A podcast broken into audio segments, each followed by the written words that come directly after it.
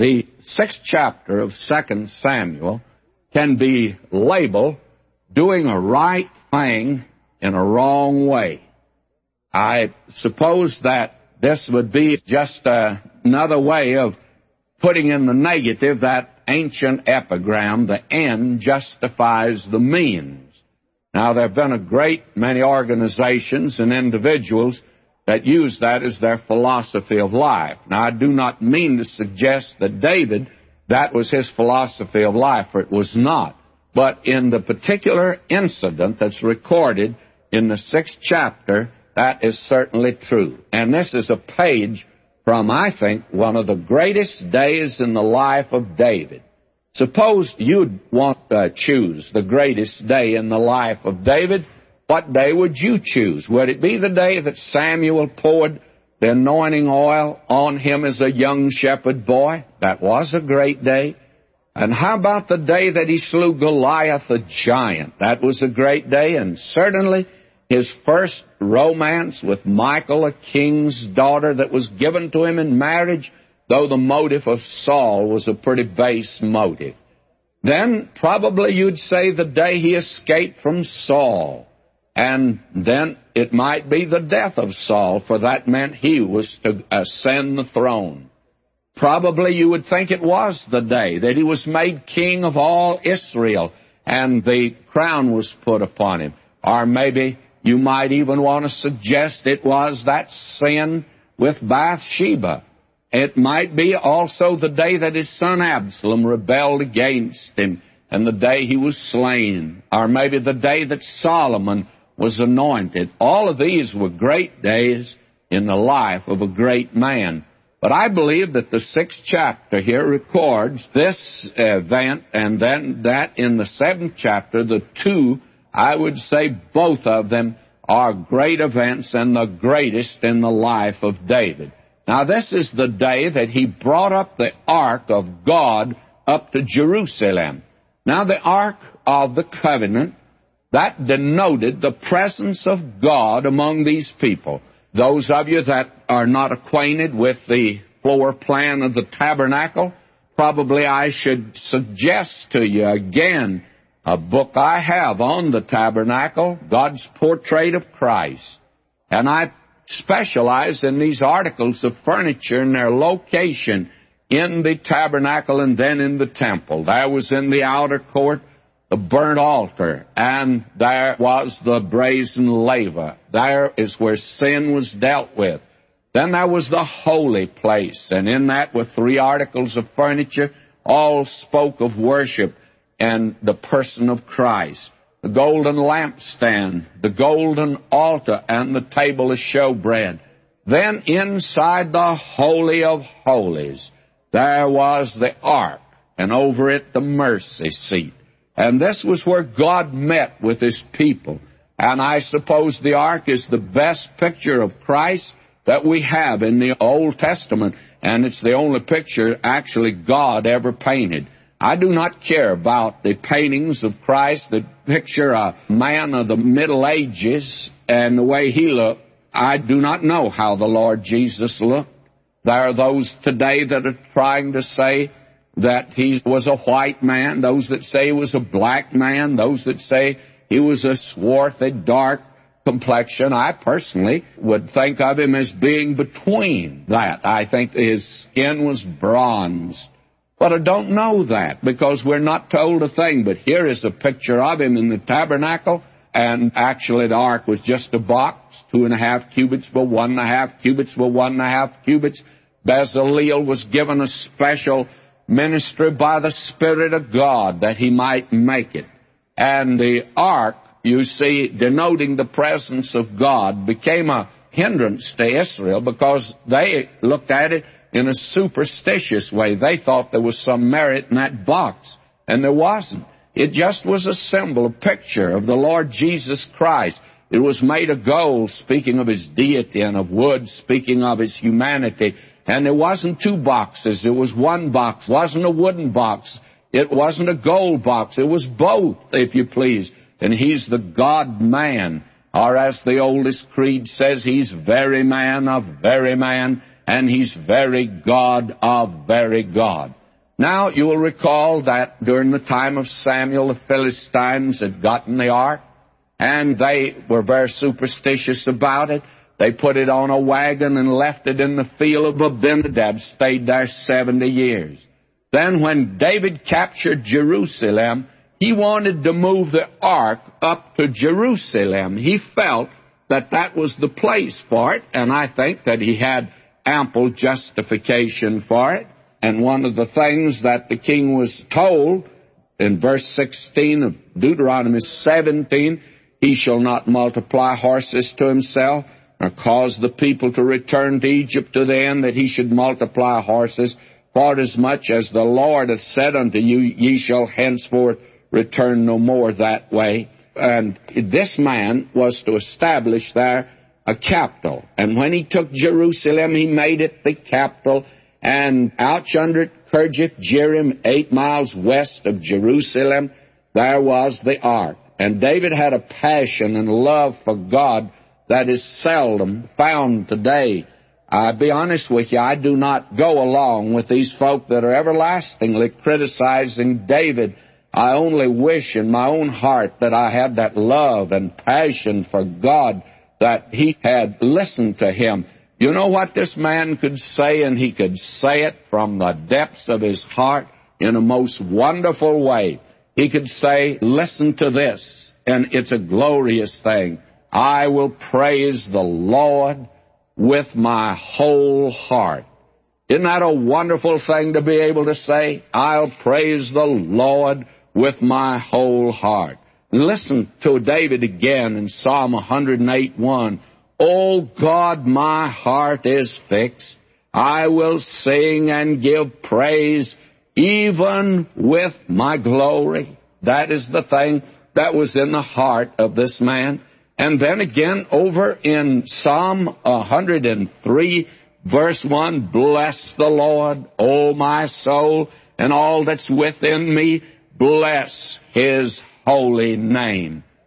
Isn't that wonderful? David had a passion and love for God, so he wanted to bring up the ark of God. And you will find now that's what he's going to attempt to do here in chapter 6. And he does it in the wrong way. Now, the ark is mentioned here 15 times in the first 17 verses. And after you read this section, I hope you'll read it, you will find out that the Lord is talking about the ark of the Lord. that seems to be the subject. And it seemed to be rather important to David and important to the Lord. You know, I think at least 11 of the Psalms were composed around this incident. And I think the 23rd Psalm was composed around bringing this ark up to Jerusalem. And you can be sure of one thing that David didn't have some peculiar, superstitious viewpoint of this at all. David knew where the Lord was. He wasn't in that box. He says in Psalm 123 1, Under thee lift I up mine eyes, O thou that dwellest in the heavens. David knew where God was, but he knew that this was the approach that was made to God. It spoke of a mediator between God and man. Now, will you notice what he wants to do? And I've given all this preliminary because I think this chapter is rather important. Now, let me read Verse 1 Again, David gathered together all the chosen men of Israel, 30,000. And David rose and went with all the people that were with him from Baal of Judah to bring up from thence the ark of God, whose name is called by the name of the Lord of hosts that dwelleth between the cherubims. And they set the ark of God upon a new cart. now that's where David made his mistake. Somebody said, well, the Philistines did it and they got away with it. They got away with it because they were ignorant. You know, light creates responsibility. Now, I'm not going to argue with you today about the heathen out in Africa, but I would like to argue with you about the heathen in Los Angeles and the heathen in your town because they can hear the gospel and their responsibility is great. And if you turn your back on Jesus Christ, my friend, May I say to you, you can argue about the heathen all you want to, but when you turn your back on Jesus Christ, you are lost and doomed and judged and go to an eternal hell. That's the teaching of the Word of God. Now, you may not like it, but if you don't like it, you ought to move out of this universe into another one because this is God's universe. He's made the rules. He says it's this way. This is, I think, very important for us to note here. Now, let me move on. He's doing this in a wrong way now. He brought it out of the house of Abinadab that was in Gibeah and Uzzah, and Ahio, the son of Abinadab, drave the new cart. Now, the ark was back in the instructions that were made for it. It had four rings on it, two on each side. Staves were put between those rings. And on the wilderness march, the Kohathites came and put that ark on their shoulders. And they carried that ark through the wilderness. That's God's instruction today for you and me. I sometimes wonder why he doesn't get a better instrument than I am and why he doesn't write the gospel in the sky today. But Jesus Christ has to be carried through this world on the shoulders of those that are his own. That is God's way of doing it. That's his way here. And David's wrong. And he's so wrong. He's going to get in trouble, as God's people always get in trouble when we do it wrong. What is said here, verse 5 And David and all the house of Israel played before the Lord on all manner of instruments made of fir wood, even on harps, on psalteries, timbrels, cornets, and on cymbals. I want to tell you, David was a musician. He believed in having a lot of music, and they're bringing up the ark with a great deal of music. Now, when they came to Nacon's threshing floor, Uzzah put forth his hand to the ark of God and took hold of it, for the oxen shook it. The anger of the Lord was kindled against Uzzah. God smote him there for his error and there he died by the ark of God. Now that's pretty serious. You say, well, that's a small breach of conduct for such extreme punishment.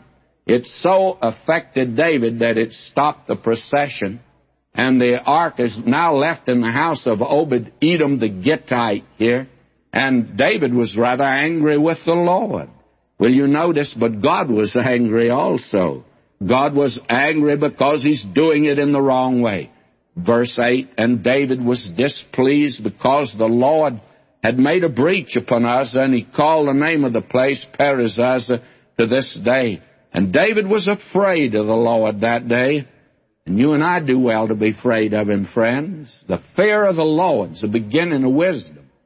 And a great many people need to recognize that God's going to judge. I do not know about you, but I'm a little weary of hearing all this love, love, lovey-dovey stuff. Sure, God is love, and sure, God loves you.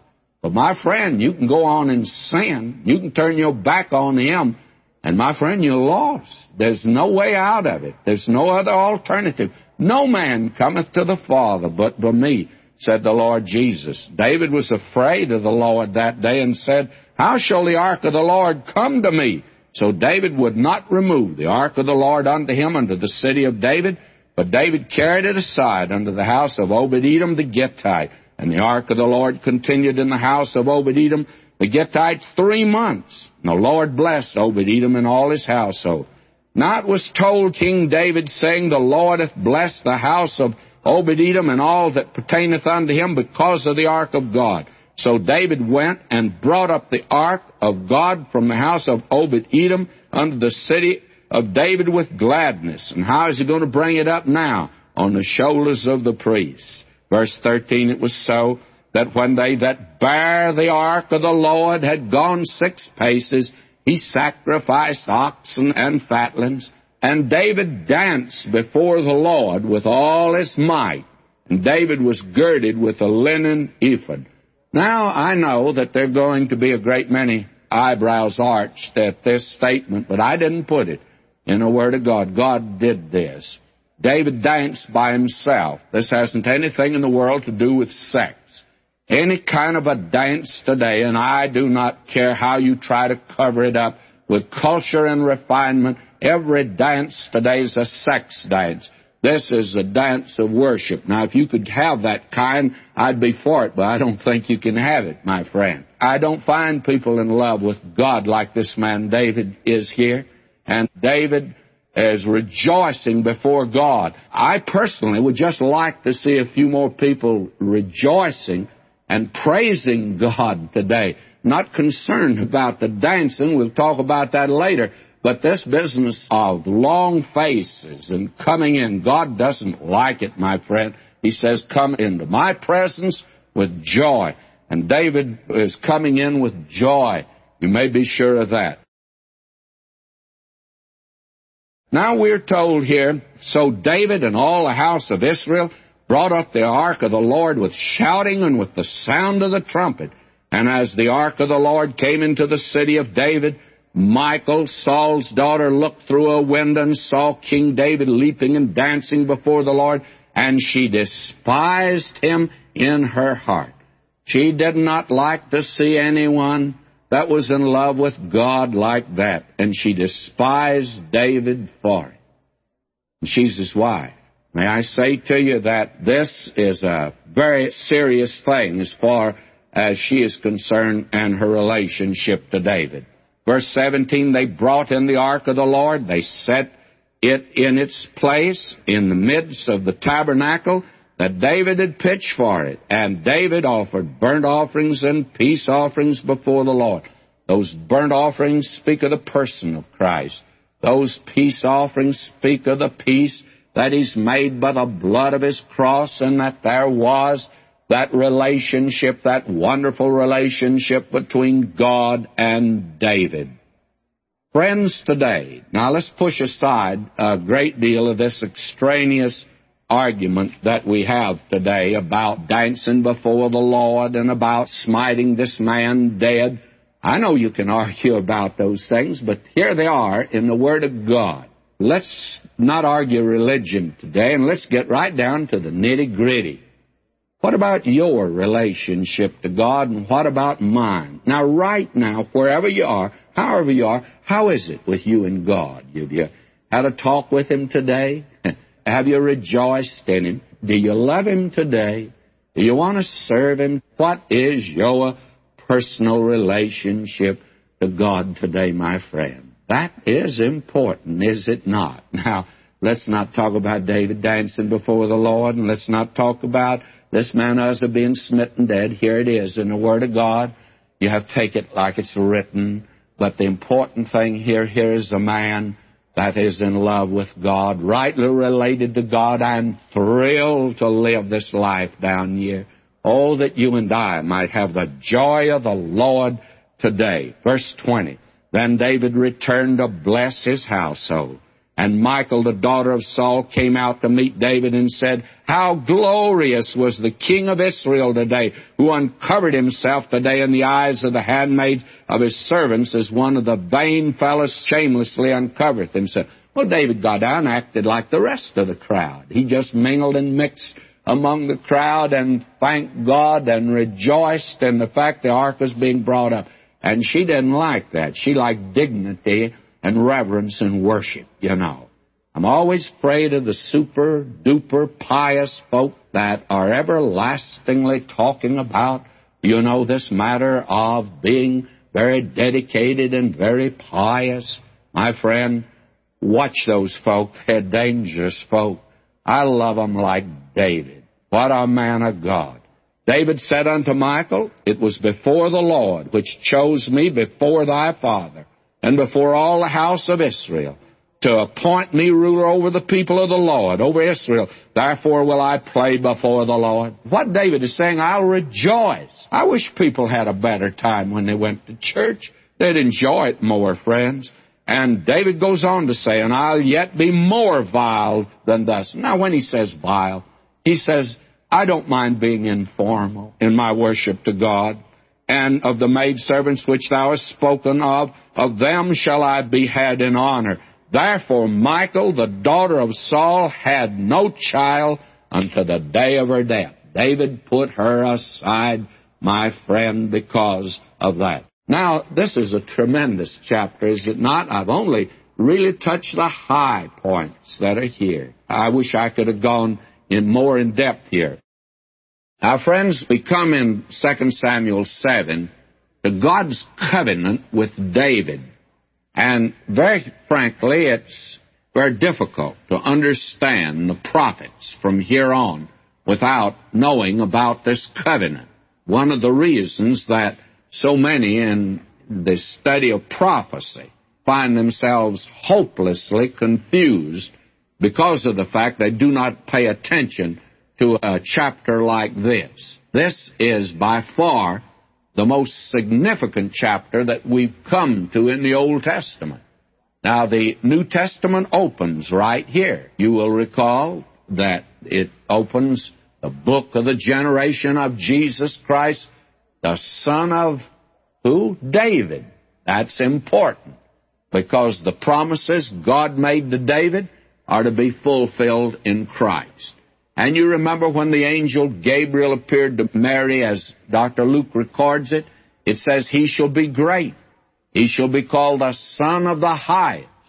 And the Lord God shall give unto him the throne of his father David. That's important. That goes back here to this chapter. And Peter, on the day of Pentecost, made reference to this, that God had promised to David. And Paul in Romans says, concerning his son Jesus Christ, our Lord, which was made of the seed of David. And the New Testament closes, friends, in the book of Revelation, and the Lord Jesus is saying, I am the root and the offspring of David and the bright morning star. There are 59 references to David in the New Testament, and the Old Testament prophets base the kingdom on this promise. You will find that every one of the Old Testament prophets always went back to David, always went back to the promise God made to David, to the kingdom that God had promised to David. And after all, what is the kingdom of heaven but the kingdom that God vouchsafed to David? Listen to Jeremiah, and I'll only give one example. In Jeremiah 23 5, it says, Behold, the days come, saith the Lord, that I will raise unto David a righteous branch, and a king shall reign and prosper, and shall execute judgment and justice in the earth. This became the theme song of the prophets was this. Now will you notice as we come to this chapter, it's a very wonderful chapter. Let me read now, beginning with verse 1. And it came to pass when the king sat on his throne, and the Lord had given him rest round about from all his enemies, that the king said unto Nathan the prophet, See now, I dwell in an house of cedar, but the ark of God dwelleth within curtains. And Nathan said to the king, Go, do all that's in thine heart, for the Lord's with thee. Now notice the background of this we have seen that David took Jerusalem.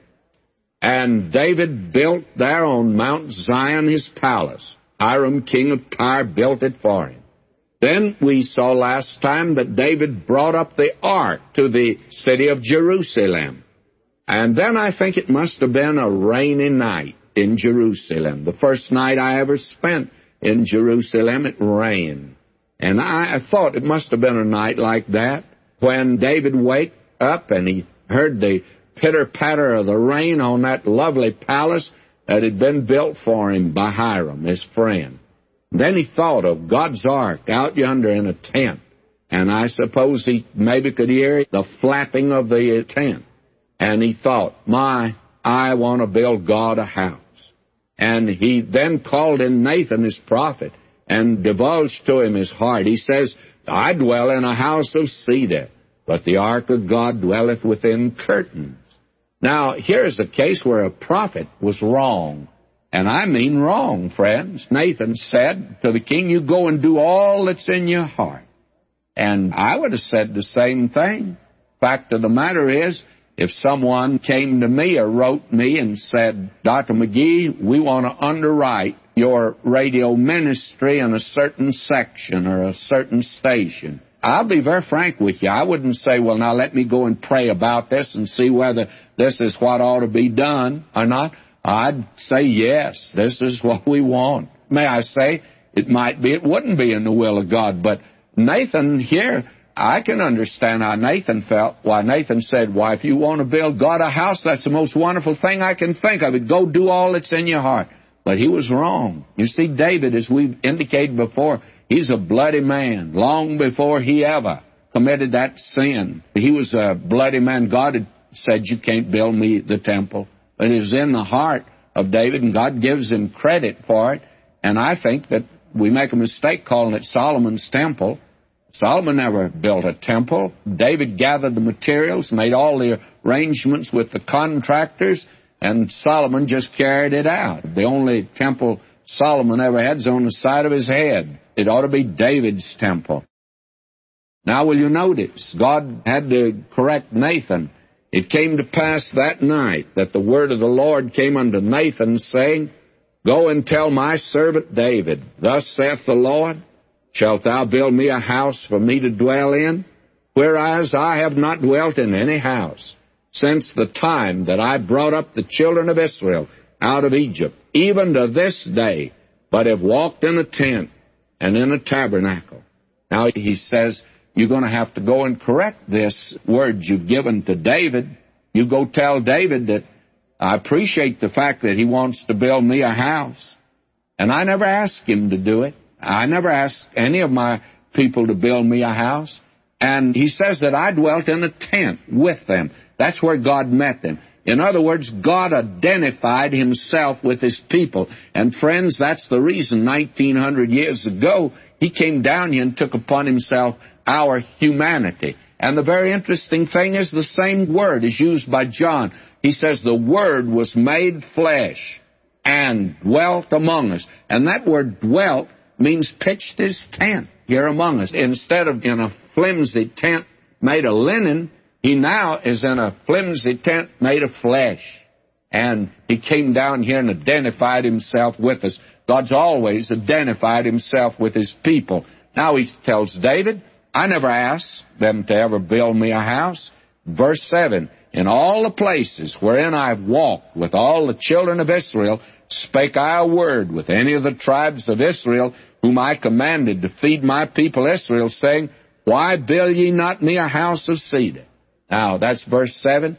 God says, I never asked them to build me a house of cedar at all. I asked none of them. In other words, this was David's idea. And God gives him credit for it, and God, I think, gives him credit for building the temple. Now, will you notice? It says, Now therefore, so shalt thou say unto my servant David, Thus saith the Lord of hosts.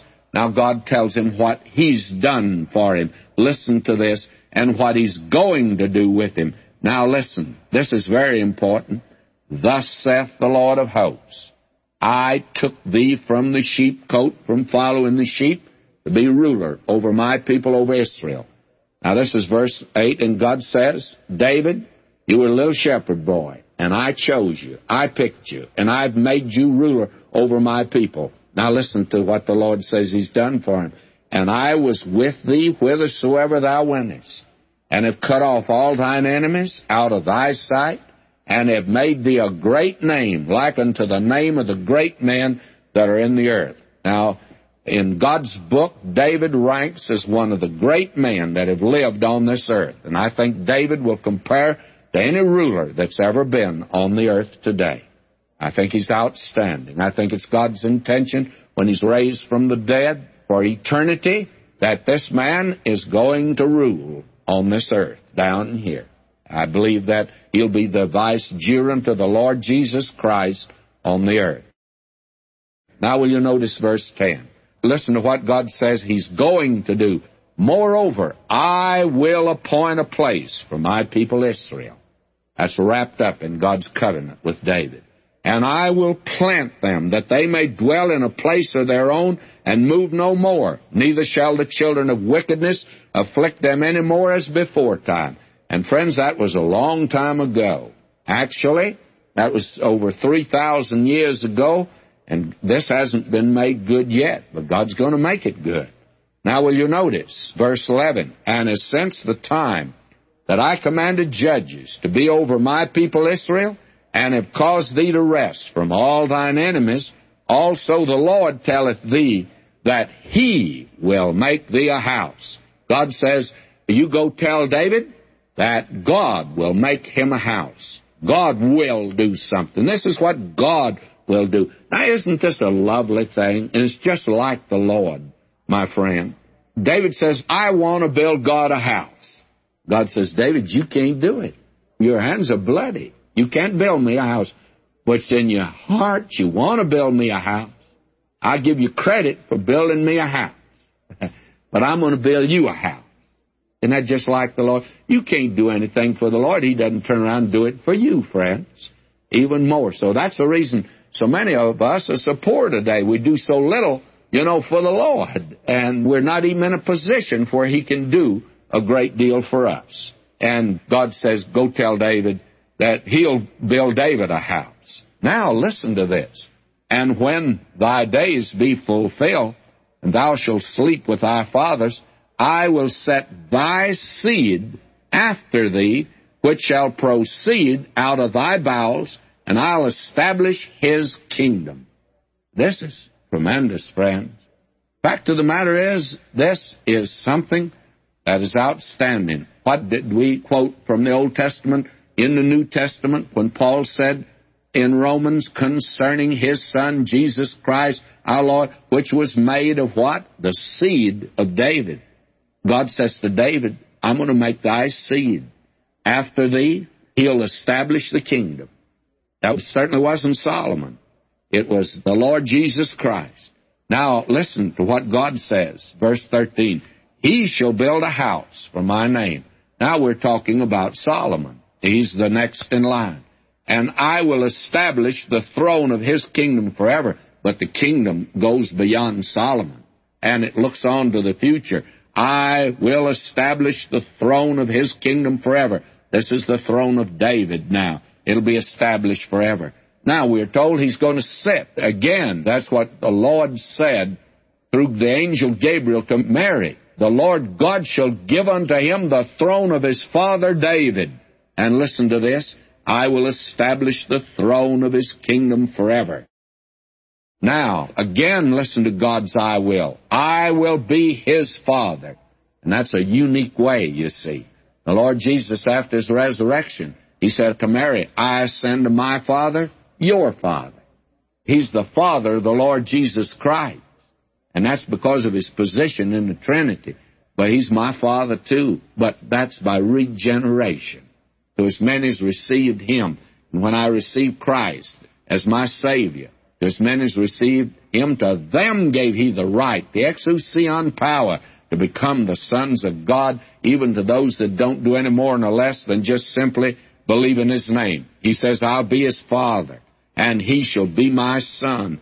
Now, listen to this, though. If he commit iniquity, I will chasten him with the rod of man and with the stripes of the children of man. Now, that, you must admit, is a very strange statement. Now, Bishop Horsley gives a translation here of verse 14 that is interesting. Watch your Bible now as I give this translation. When guilt is laid upon him, I will chasten him with the rod of man. That's exactly what God is saying now. He says, when guilt is laid upon him, he's going to be his father, and he'll be my son. That's the unique relationship between God the Father and God the Son. But if he commit iniquity, that's when iniquity is laid upon him. And then my sin was put upon him. With his stripes we're healed, you see. He died on the cross for you and me. He was delivered for our offenses. That's the reason that he's dying on the cross. It's for your offenses and it's for our offenses and my offenses that he died there. Who his own self bear our sins in his own body on the tree, that we being dead to sins might live unto righteousness, by whose stripes we heal. We heal from sin. You see, that is the thing. When sin's laid upon him, and it pleased the Lord to bruise him, he hath put him to grief. And again, that's what the prophet says concerning this one, by the way, that's coming in David's line. There would be put upon him the sins of the world, and he hath borne our griefs, he's carried our sorrows. Yet we did esteem him stricken, smitten of God, and afflicted. He was wounded for our transgressions. He was bruised for our iniquities, and the chastisement of our peace was upon him, and with his stripes we're healed. Healed of what? Healed of sin. That is the awful disease today of mankind, is sin, my beloved. Now he says this here. God says to him, I'll chasten him with the rod of men, with the stripes of the children of men. But my mercy shall not depart from him, as I took it from Saul, whom I put away before thee. In other words, though the line of David sinned grievously, God went right on through to carry out his purpose in bringing in that line, he brought the Lord Jesus into the world. Now we're told here in verse 16, and thine house and thy kingdom shall be established forever before thee. Thy throne shall be established forever. Now, you know, God thought that that was pretty important. And you know why? Because even in the 89th Psalm, at verse 34, God says, My covenant will I not break nor alter the thing which is gone out of my lips. Once have I sworn by my holiness that I'll not lie unto David. His seed shall endure forever and his throne as the sun before me. It shall be established forever as the moon, and as a faithful witness in heaven. Established as the moon. And they brought back some rocks from the moon. And I notice now they're saying that this universe is probably three to five billion years old because these rocks from the moon.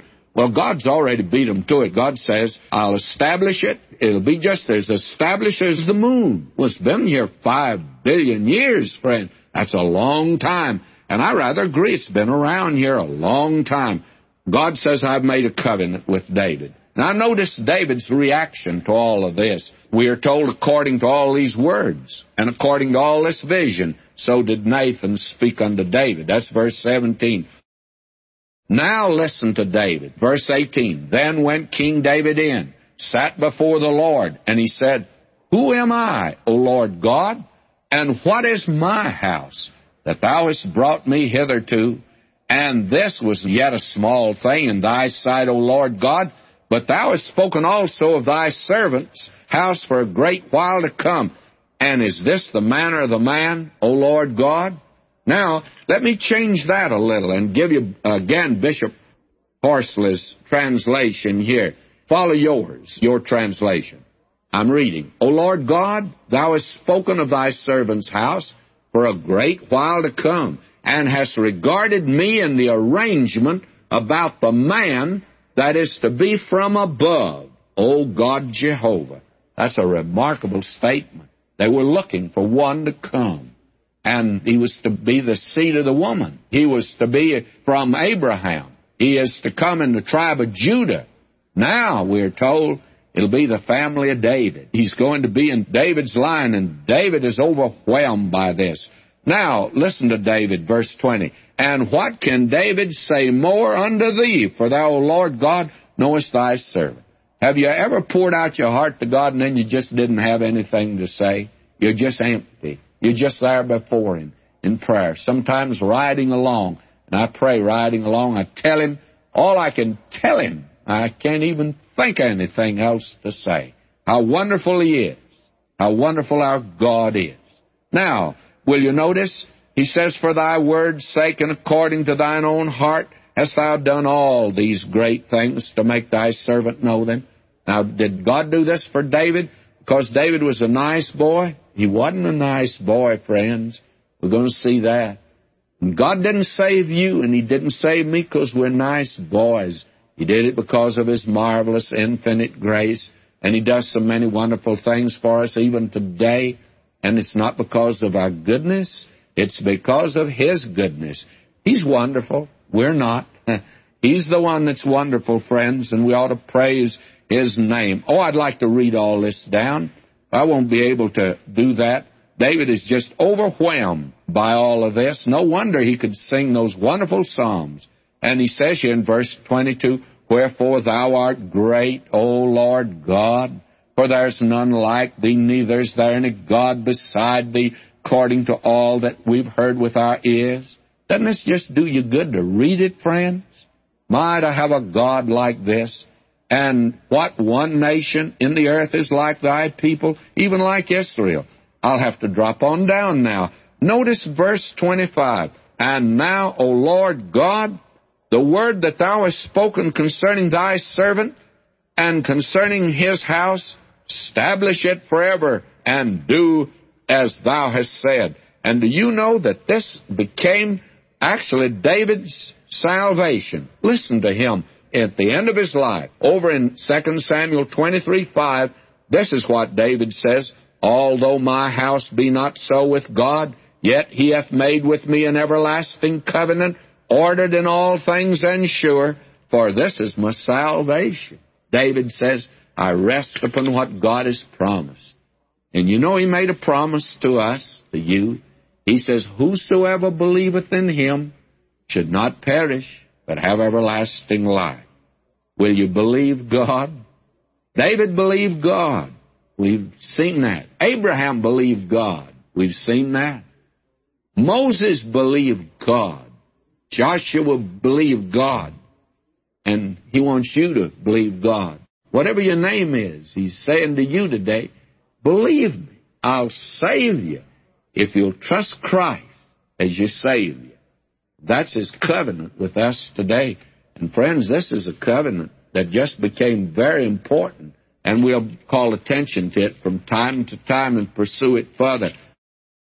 Now, today, friends, we continue on in the story of David as we follow his exploits. He's now been made king. He's brought the ark of God up to Jerusalem. And when he got it up there, he wanted to build God a house. God told him that he would not be able to do it himself, but that God would build David a house. And then the Lord made his covenant with David, a great covenant, and actually, whole prophecies that follow most of the book of Psalms rest upon that covenant God made with David. The kingdom is the kingdom that you find here in that seventh chapter of Second Samuel. And so we come now to the eighth chapter and we see David now being fully established in the kingdom. And I want to begin reading here at verse 1. After this, that is, after God made his covenant with David, it came to pass that David smote the Philistines and subdued them. And we find that he had a great victory over them. They were the perpetual and inveterate enemies of Israel. And David drove them back, not only out of the land of Israel, but drove them even beyond their own borders and enlarged his own borders because they were in a great section of that land, especially the second section, that is, southern part. Now, in verse 4, I read, and David took from him.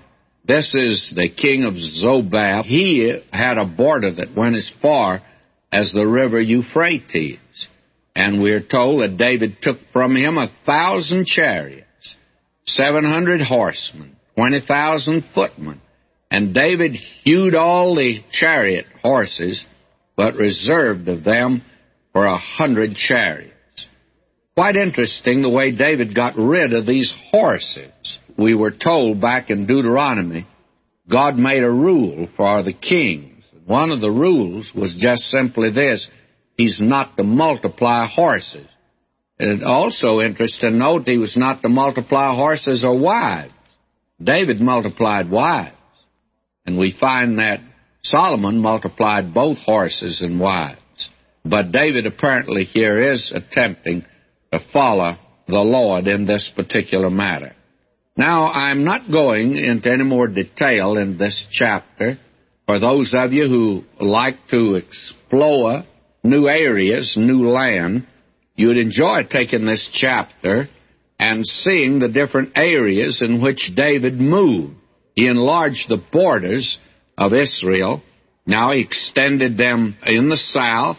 He extended them to the east in the land of the Moabites. And we find here he extended them in the north, the Syrians of Damascus. David was able to take them. And so we find that Syria and Moab, Ammon and the Philistines and the Amalekites, all of these became subject to David. And we are told in verse 13, and David gat him a name when he returned from smiting of the Syrians in the valley of Salt, being 18,000 men. And we're told he put garrisons in Edom, throughout all Edom put he garrisons, and all they of Edom became David's servants. And the Lord preserved David whithersoever he went. So that now is in the south to the east. In the southwest, southeast, and to the east, and now to the north, why David was able to push back his borders, enlarge the kingdom. Wasn't any use to say he pushed them to the west because that's where the ocean was, and they had already were that far. The border in the west was the Mediterranean Sea. Now we're told in verse 15, and David reigned over all Israel, and David executed judgment and justice unto all his people. David was noted for that. We find that there's a tremendous now expansion and extension of the kingdom. And David now actually brought the kingdom to its zenith and made it really a world power in that day that would correspond to the other kingdoms of that day. Now that brings us to the ninth chapter of 2 Samuel, and we come here to one of the loveliest stories that you have in the Scripture. And this is a story that, very frankly, it reveals what a great man David really was. We always think of David in connection with that sin he committed, and probably that's a natural thing to do. For instance, suppose I had before me right now a great white sheep right before me. All of you that are listening can imagine that. Now, let me say that there is one little black spot on that screen. Some ink got on that. Now, as you look at the white screen, what is the most impressive thing about it? There is this vast area of white, but when you put a picture on the screen, that is, you put one little black spot, that stands out. Suppose that you ride down the highway, as I have done in West Texas, and you see probably a couple thousand sheep over in the field, and there's one that's black. Which sheep do you really see? Well, in the life of David, we always concentrate on the one big sin, and it was a big one. We'll deal with it when we get to it, but we give sparse attention to his noble life, to the exploits of this man. Someone has put it like this there's so much good in the worst of us and so much bad in the best of us that it behooves most of us not to talk about the rest of us. Maybe we ought to be a little bit more careful about our viewpoint of David. Now, there's so many wonderful bright spots in the long life of David. From that young shepherd boy who slew a giant to an old man wise in experience and who could write, The Lord is my shepherd, I shall not want. Now, here we're looking at one of those events. In chapter 9, we have the story of Mephibosheth. You remember I mentioned him once before? Now we've come to him. He was a grandson of Saul, but he was a son of Jonathan. And we're told here that David now befriends him. Now you must recall the background that Saul had been the pitiless foe and the bitter enemy of David. And at the death of Saul, David began to marshal his forces. And according to the Oriental custom of that day, it was the law of that day, a new king would naturally put to death all contenders to the throne of a former dynasty. Any claimant would be removed by execution. That would protect him, you see. Now, according to the code of that day, David would have been justified in putting to death any of the offspring of Saul. And believe me, David was not amiss or squeamish in doing such things, even among his followers. How about the story of Uriah the Hittite? Well, Jonathan, the son of Saul, died with his father in the same battle. But Jonathan had a son. He'd been hidden away lest David take him and kill him.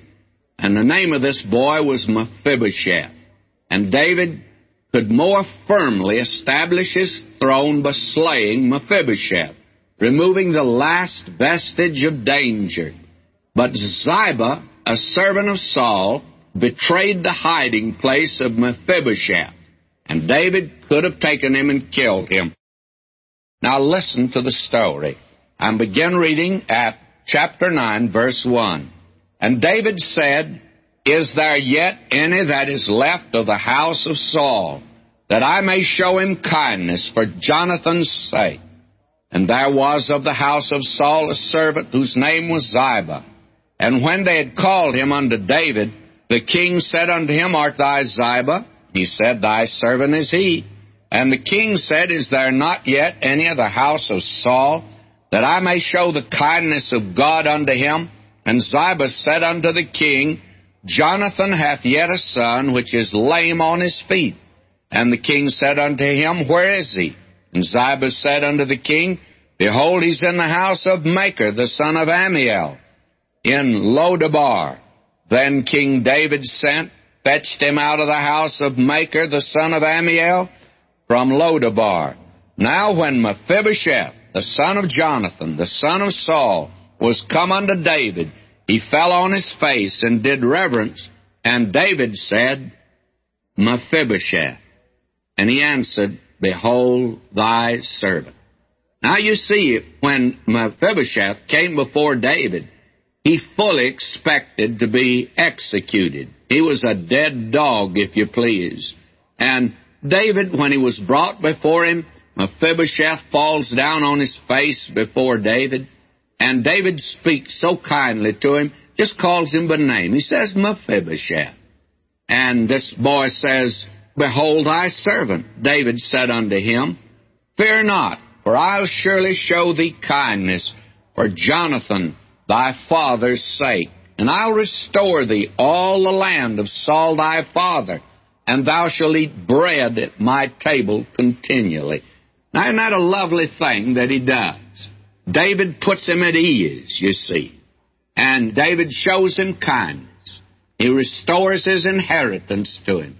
And he gave him a place at the king's table. Now, notice the reaction of Mephibosheth to all of this. And he bowed himself and said, What is thy servant that thou shouldst look upon such a dead dog as I am. And believe me, had there been another king on the throne, and had that king been his own father, and he had been the son of David, been a different story. He'd have been slain. You may be sure of that. This is something that is amazing. Why Mephibosheth counts himself as a dead dog. But David doesn't call him that. David says, You're no dead dog. You're Mephibosheth. You're the son of Jonathan. And he says to him, I intend to show kindness to you. And now will you notice the reaction again of this man? He bowed himself. What is thy servant that thou shouldst look upon such a dead dog as I am? Then the king called to Ziba, Saul's servant, and said unto him, I have given unto thy master's son all that pertain to Saul and all his house. Thou therefore and thy sons and thy servant shall till the land for him, and thou shalt bring in the fruits, that thy master's son may have food to eat. But Mephibosheth, thy master's son, shall eat bread alway at my table. Now Ziba had fifteen sons and twenty servants. That's quite a household to feed, you see. So this property in land of Saul's that was his inheritance was turned over to him, but it belongs to Mephibosheth. David sees that it belongs to him. Now, here is something that is quite interesting that I want you to note.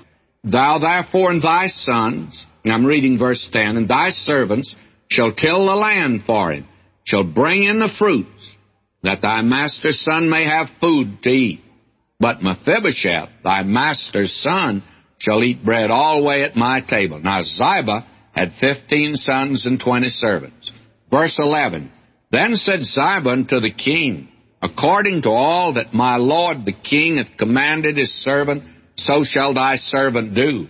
As for Mephibosheth, said the king, he shall eat at my table as one of the king's sons.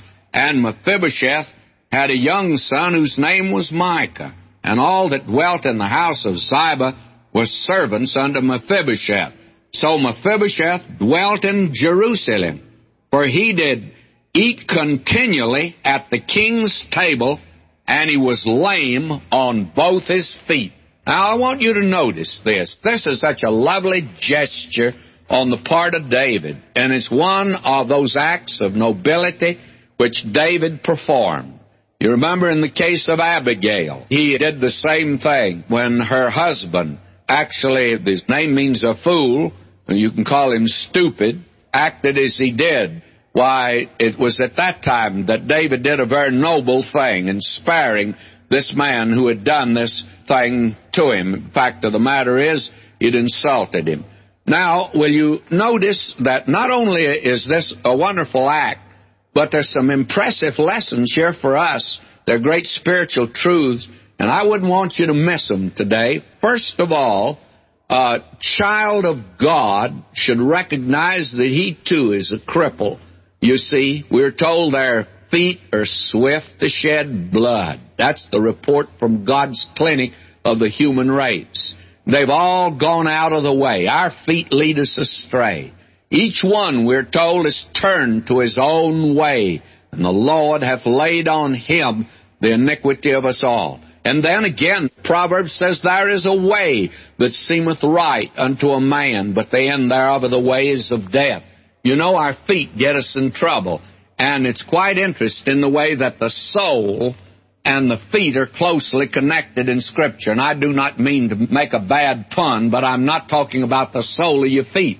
The soul, S-O-U-L, and the feet are closely put together in Scripture. I'd like for you to notice that. Over in Psalm 56, verse 13, listen to this.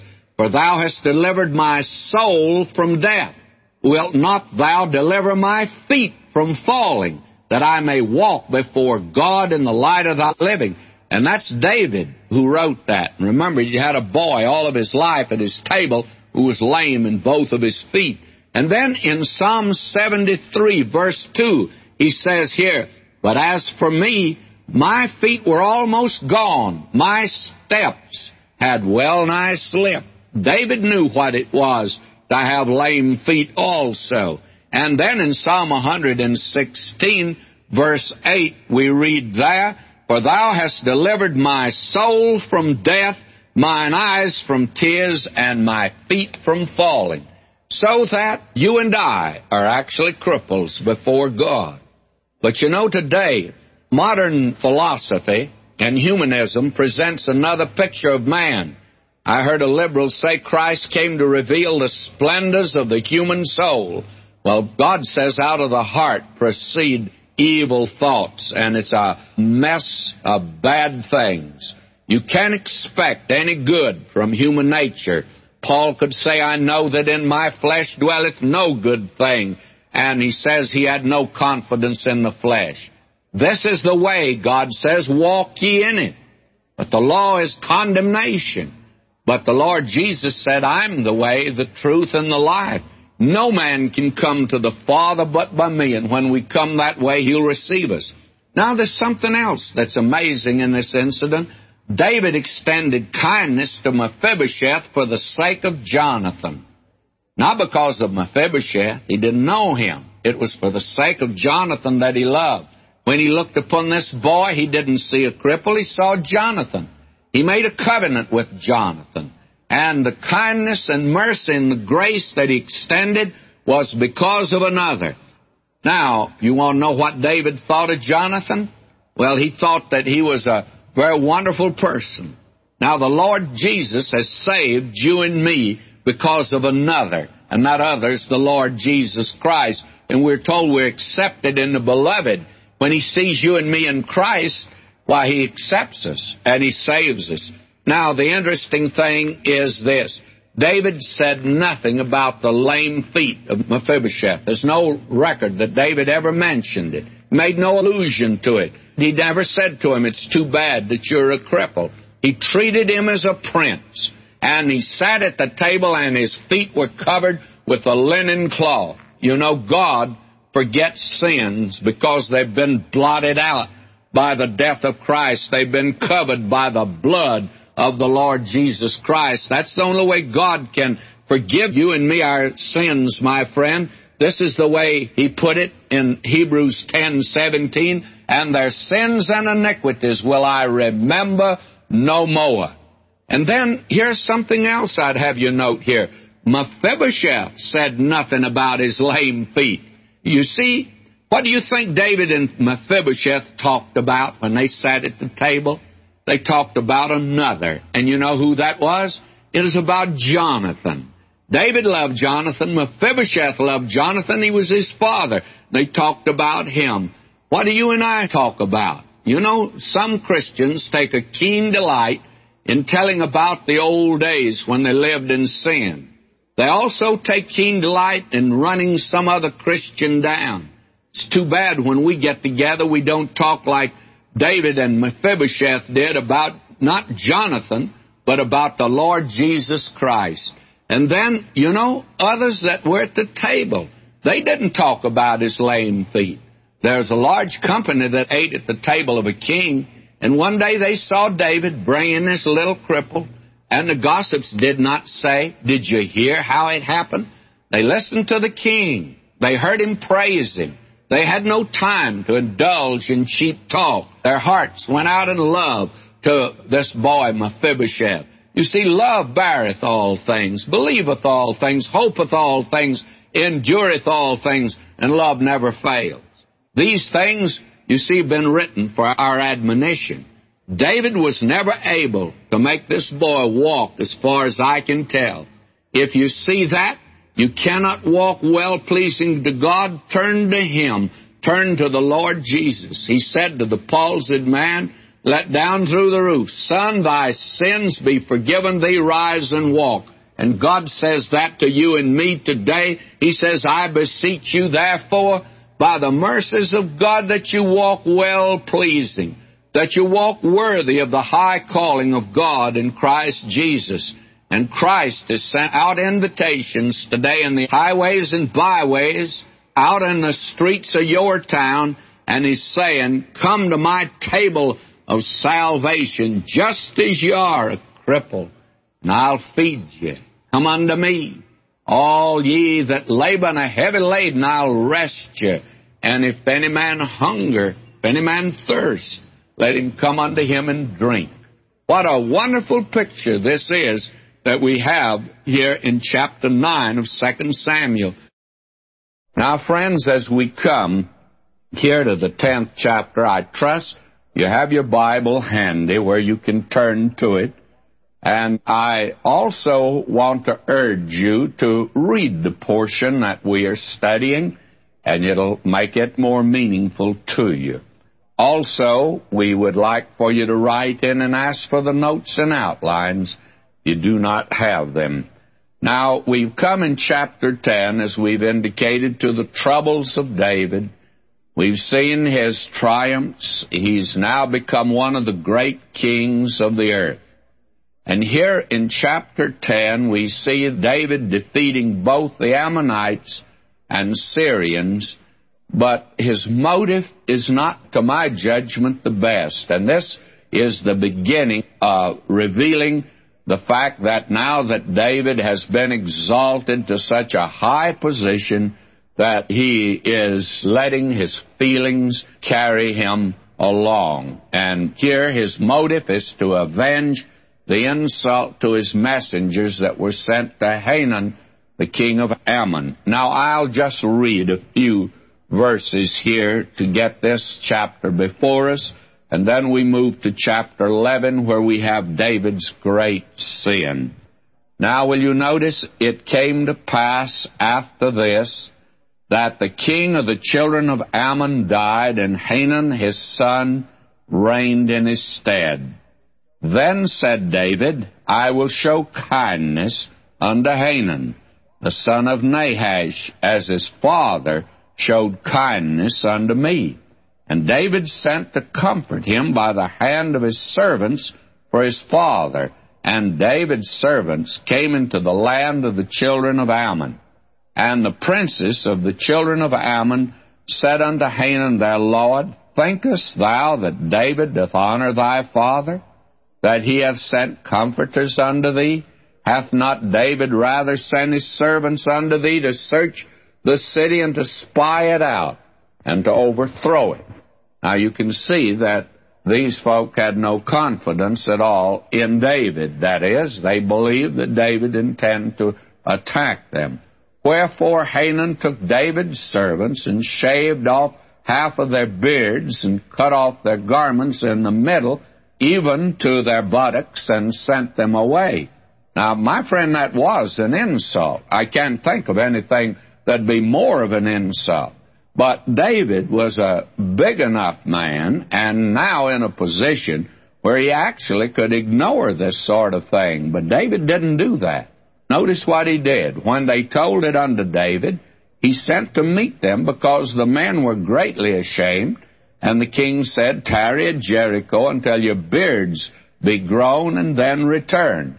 And when the children of Ammon saw that they stank before David, the children of Ammon sent and hired the Syrians of Beth Rehob and the Syrians of Zobah, 20,000 footmen, and of King Maacah, a thousand men of twelve thousand men. They saw that David intended to move now against them. When David heard of it, he sent Joab and all the hosts of the mighty men. Now, David is at this time a skilled general and a warrior that was rugged. And he actually was one of the great kings of the earth. So he was able to overcome the enemy here. And we're told that in verse 18 that the Syrians fled before Israel, and David slew the men of 700 chariots and of the Syrians and 40,000 horsemen. A great slaughter. It looks as if David is really taking personal revenge. So the Syrians feared to help the children of Ammon anymore. Now, this establishes David without doubt as the great ruler of that day.